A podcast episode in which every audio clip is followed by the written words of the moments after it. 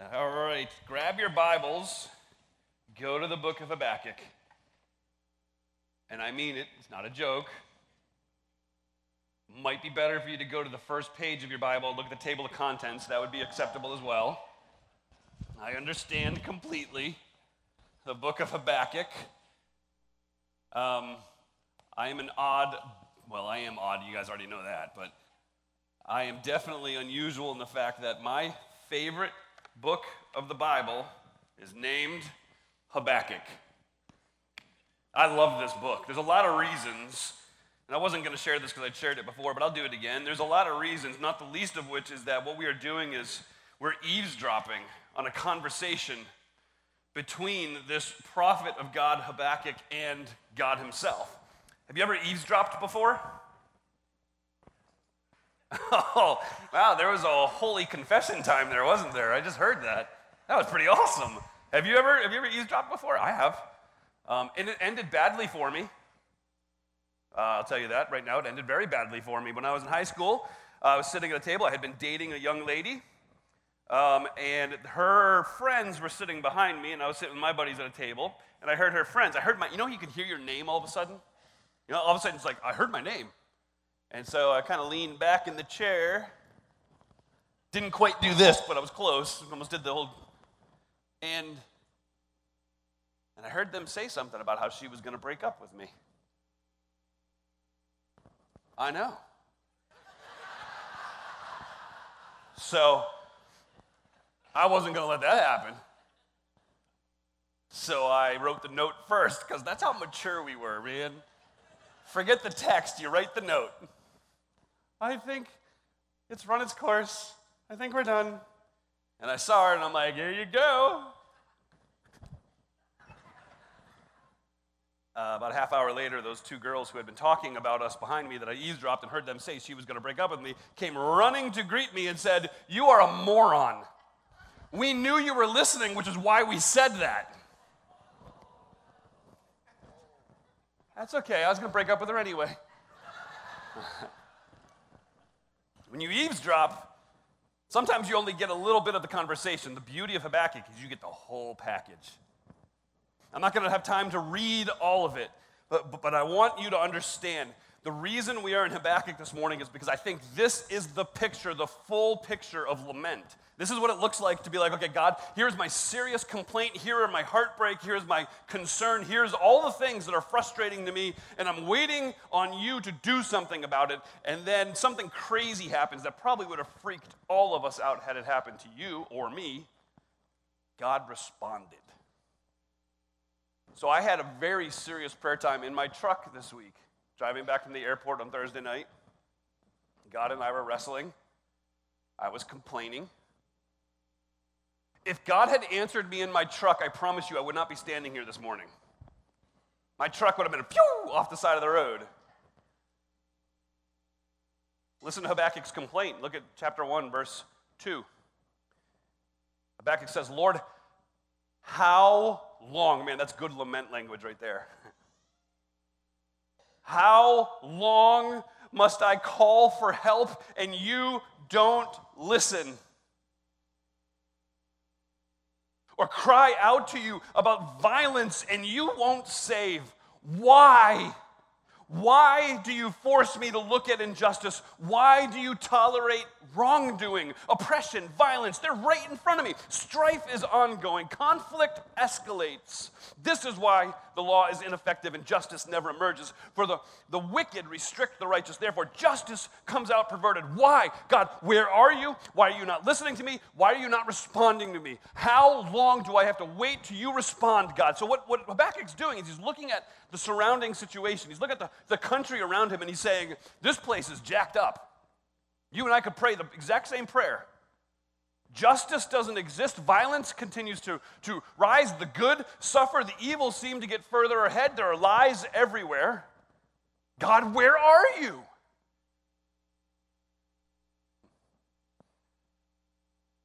And this resounding voice comes from heaven, the beginning of verse 5. Look is the first word. Behold, in other versions of the Bible. Look at the nations and observe. Be utterly astounded. I am doing something in your days that you will not believe when you hear about it. God says to Habakkuk, Oh, let me answer you for a second, but I'm going to answer you and I'm going to give you the answer. And, and even though I'm going to tell you about it, you are never going to believe it. You wouldn't believe it. Why would you believe me when I tell you this? When I look at your country of Judah, Habakkuk, when I look at the wickedness that exists there, Habakkuk, my plan my perfect plan, my sovereign plan, my plan from eternity past is to bring up this nation, the Chaldeans, some Bible versions use. That's another name for this country of Babylon. The Babylonians. I'm going to rise up these Babylonians, and they're going to come and they're going to wipe you out. You won't have to worry about violence anymore. You won't have to worry about justice anymore. You won't have to worry about the the good being put down and the evil rising. I'm going to take care of that because I'm going to send the Babylonians in and they're going to wipe out your entire country. But look, I'll just highlight a couple things. Verse 7, God, this is God's description of the Babylonians. Verse 7, they are fierce and terrifying. Verse 8, their horses are swifter than leopards. They're more fierce than the wolves of the night. They fly like eagles, swooping to devour. Verse 9 All of them come to do violence. Their faces are set in determination. They gather prisoners like sand. They mock kings. Rulers are just a joke to them. They laugh at every fortress. They build siege ramps to capture those cities. Other versions say they just throw dirt against the walls to capture them. We'll talk about that in a minute. You've probably already heard about it. This is this is this great rising nation of Babylon. Babylon comes on the scene and they wipe out the existing superpower of Assyria. They push the Egyptian armies back into Egypt, and now the Babylonian Empire is rising up. It is taking over and devouring land and people at will. God says, Look around. You ask me what's going on, you ask me where I am, I'm going to answer you. I'm right here. Meet the Babylonians.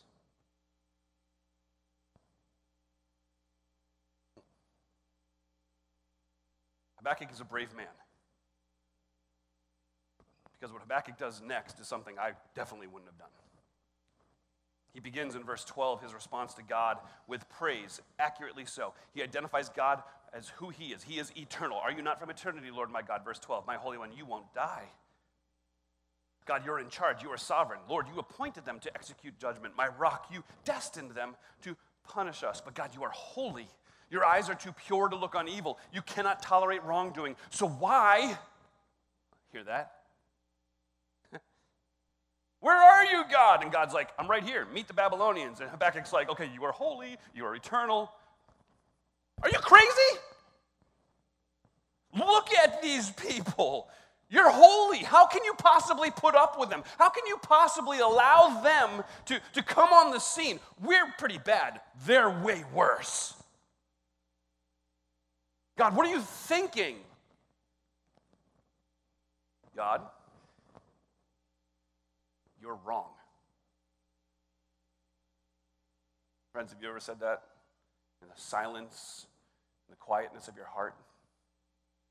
Most often, that's where it would come. Usually, it would not come out of your lips.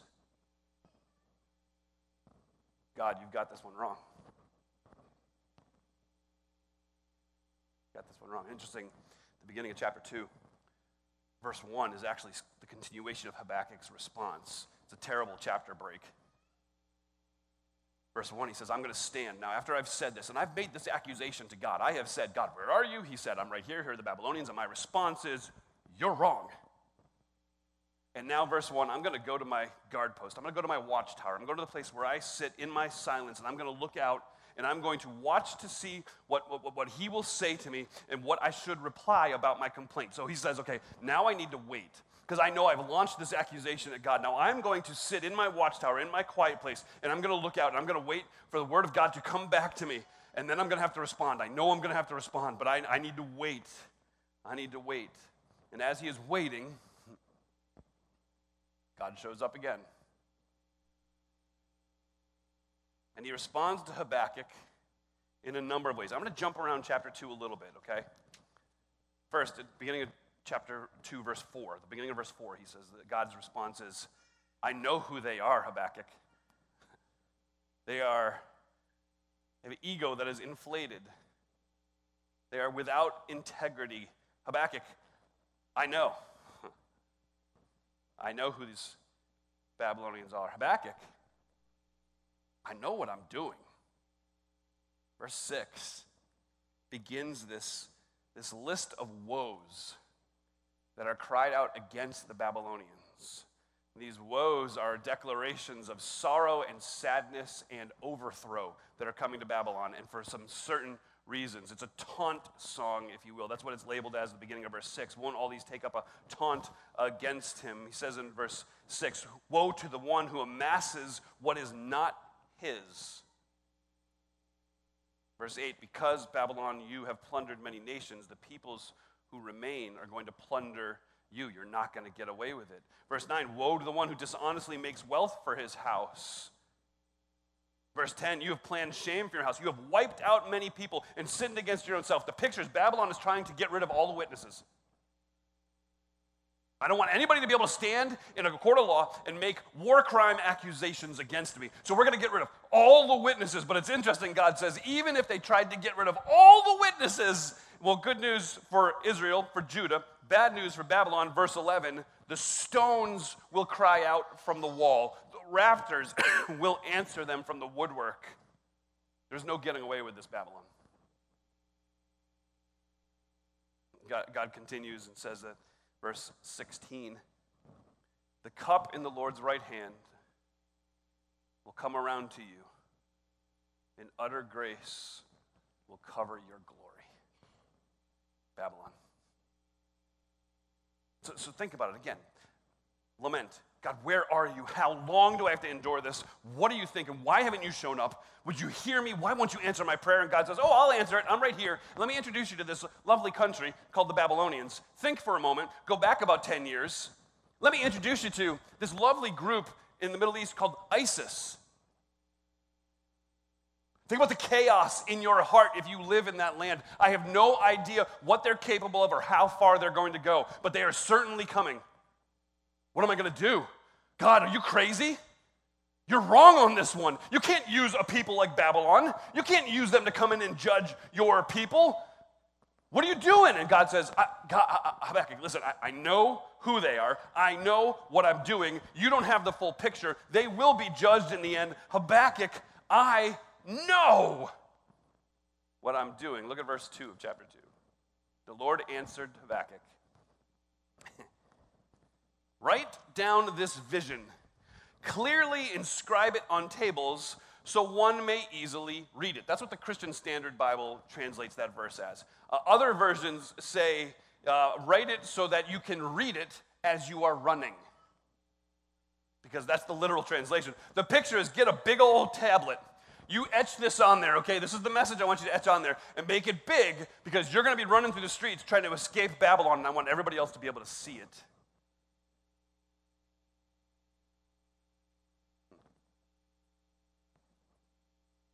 It's going to seem like a long time coming, verse 3 says. The vision is yet for an appointed time. It testifies about the end, and it will not lie. And though it delays, wait for it since it will certainly come and not be late. There's that dirty word wait again. Habakkuk is having this conversation with God and writing this book some 70 years before Babylon rises to power. God says, I got this. And there'll be times where you're going to question if I do or not because it's not going to happen right away. But I promise you, if you wait for it, it will happen. Habakkuk, I know who they are. I know what I'm doing. It's going to be clear, and it's going to happen when it's supposed to happen. Now, that's certainly helpful, right? If you're starting off your conversation with God, like, what are you doing? Don't you see the evil? When are you going to step in? Why won't you answer me? And then God answers you, and then you complain, and then God's response is, here's the big picture. It's going to happen. It might take a little while, but it's, it's going to happen. It may seem like a long time to you, but it's not a long time to me, God says. Now, that might bring some level of help, some level of comfort to get a better understanding of how in charge He actually is. But, but actually, what happens in that moment is the tension heightens, doesn't it? And remember, the definition of lament is the honest cry of the child of God who is living in the tension of pain and the promise of God.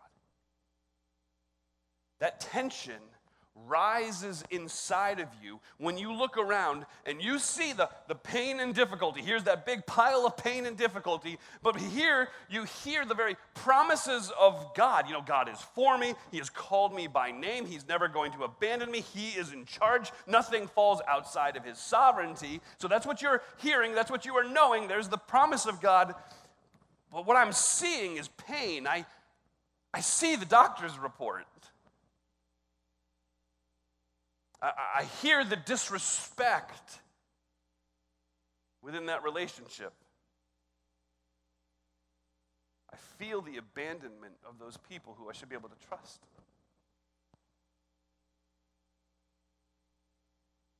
I'm able to do the math, and the bank account just doesn't work out.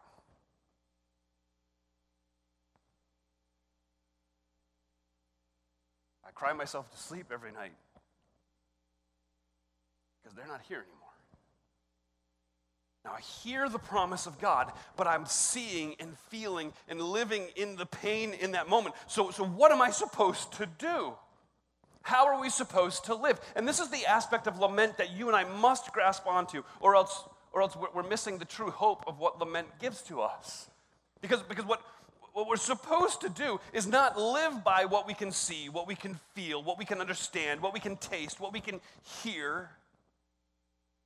No, we're supposed to live by something completely different. Verse 4, chapter 2. But the righteous one will live by faith. The righteous one will live by faith. Hey, good news. That is the biggest chunk of Christianese ever spoken at a church. Because a lot of times what we end up doing is like, just the just will live by faith. The righteous just need to live by faith. Amen. God bless you on your way out. See you next week. Don't forget to give at the doors on your way. Oh man, it's more than that. It's, it's not just a saying, it's a reality. Living by faith in the midst of our season of lament is a reality. And what Habakkuk does for us is he makes the turn. So in chapter 3, Habakkuk writes this really cool song. It's even got a really cool name. The name of the song is found in verse 1. It's called the Shigionoth. You know I'm going there. Getting shiggy with it. Sorry. I'm ashamed of that one. What is a shigionoth? A shigionoth can be a lament, it can be a dirge, but I've, I've come to the conclusion, based on what is said in the rest of the book and what Habakkuk says here in chapter 3, that this is actually what my, my Bible labels as a passionate song with rapid changes of rhythm. There is this response that is enthusiastic. Let, let me read it to you, starting in verse 3. It says, God comes from Teman, the Holy One from Mount Paran. His splendor covers the heavens. The earth is full of his praise. His brilliance is like light. Rays are flashing from his hand. This is where his power is hidden. Plagues go before him, pestilence follows in his steps. He stands, and the act of standing shakes the earth. He looks, and the nations are startled. The age old mountains break apart, the ancient hills sink down. His pathways are ancient. Oh, I see the tents of Cushan in distress, the tent curtains of the land of Midian tremble. Are you angry at the rivers, Lord? Is your wrath against the rivers, or is your fury against the sea when you ride on your horses, your victorious chariot? Took the sheath from your bow, the arrows are ready to be used with an oath. Split the earth with rivers. The mountains see you, they shudder. A downpour of water sweeps by. The deep roars with its voice and lifts its waves high. Sun and moon stand still in their lofty residence the flash of your flying arrows, the brightness of your shining spear, your march across the earth with indignation. You trample down the nations in wrath. You come out to save your people, to save your anointed. And you, God, you crush the leader of the house of the wicked. You strip him from foot to neck. You pierce his head with his own spears. His warriors storm out to scatter to us, gloating as if ready to secretly devour the weak. You tread the sea with your horses stirring up the vast water. This is who God is. This is his bigness. This is his faithfulness. This is his justice. This is his power. This is his strength. This is his work on behalf of his people. This is the very promise of God. And he continues to explain to us what living by faith actually looks like. Is although you know the promise of God, you hear the promise of God. He explains to you the promises of God. And over here, you see and feel and taste, touch, smell the pain. Let me explain to you what living by faith looks like. Look at verse 16. Habakkuk says, I heard, I heard about who God is, and I, I trembled within. My lips quivered at the sound. Rottenness entered my bones. I trembled where I stood. Now I must quietly wait for the day of distress to come against the people invading us. And here it is. Though the fig tree doesn't bud. And there's no fruit on the vines. Though the olive crop fails, the fields produce no food, the flocks disappear from the pen, and there are no herds in the stall. Stop a second. Verse 17 is utter devastation to an agricultural society, and many of you know that. Should the crops not come up? Should all the animals disappear? I have no food, no income, and no potential for food or income. That's the pain. Though these things are true, the fig tree doesn't bud, there's no fruit on the vines, the olive crop fails, the fields produce no food, the flocks disappear from the pen, and there's no herds in the stalls, yet I will celebrate in the Lord. I will rejoice in the God of my salvation. He is my strength. He makes my feet like those of deer and enables me to walk on mountain heights. Guys, living by faith doesn't mean always being strong. Living by faith doesn't mean ignoring pain. Living by faith doesn't mean that pain doesn't exist in your life. Living by faith is celebrating the yet. Even though we have reached utter devastation and destruction, even though I have no hope of crops, no hope of food, no hope of income, yet I will celebrate in God, I will celebrate in the yet. That's what lament looks like. That's the tension between pain and promise. It's I'm standing here and literally everything is falling apart, and yet God is so good and has washed wave upon wave upon wave of grace and mercy on me in my life that everything could disappear and I could be left with just God, and He would be enough. He would be enough. Yet I will celebrate in the Lord. You notice that word Lord in your Bibles. If you look, a little Bible study trick for you. If it's all capitalized, L O R D, if those letters are all capitalized, it refers to the proper name of God that is given in Exodus chapter 3 as God speaks to Moses. That proper name is taken from a, the verb form I am, to be Yahweh. Even though everything completely falls apart, yet I will celebrate in Yahweh. Think about the name Yahweh for a moment. Think about the, the eternal present. The eternal present. There isn't a time when it's not the present in God. It's, it's, you can't think about it the past. He was. No, he is. He just is in the past. Of the present, yeah, he is. The future, he's going to be. No, no, he is already in the future. Celebrating in the yet means that you understand that the God who is present with you, the God who is with you in good and bad, the God who loves you, likes you, and cares for you, the God who is strong for you, the God who sent his son to die for you, the God who works to defeat sin and death, that God who will be present with you for all of eternity, that God who is currently securing your inheritance so that no one else could ever touch it till you get there. God has done great things for you. He is doing great things for you, and He will do great things for you. I know it's a dark day sometimes.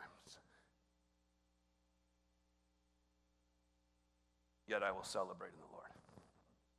You know what one of the greatest things He's done for us is? One of the most amazing things He's done for us is that He's made it so that little old me can run to big eternal Him in the middle of my pain.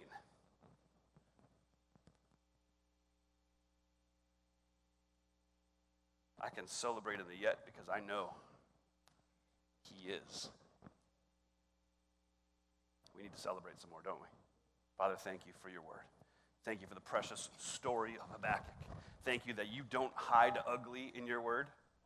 You leave it out there for us to see so that we can understand we are not alone. So, God, in this moment, I pray that you would give us the ability to encourage one another in singing, in praying, just in our very countenance.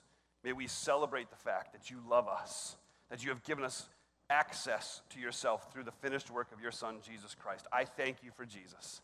I pray right now that you would help us in the middle of our pain and difficulty, in the middle of our lament, not fall in on ourselves, but embrace the tension as we turn our backs on everything else and celebrate in you. God, give us the ability to do that today.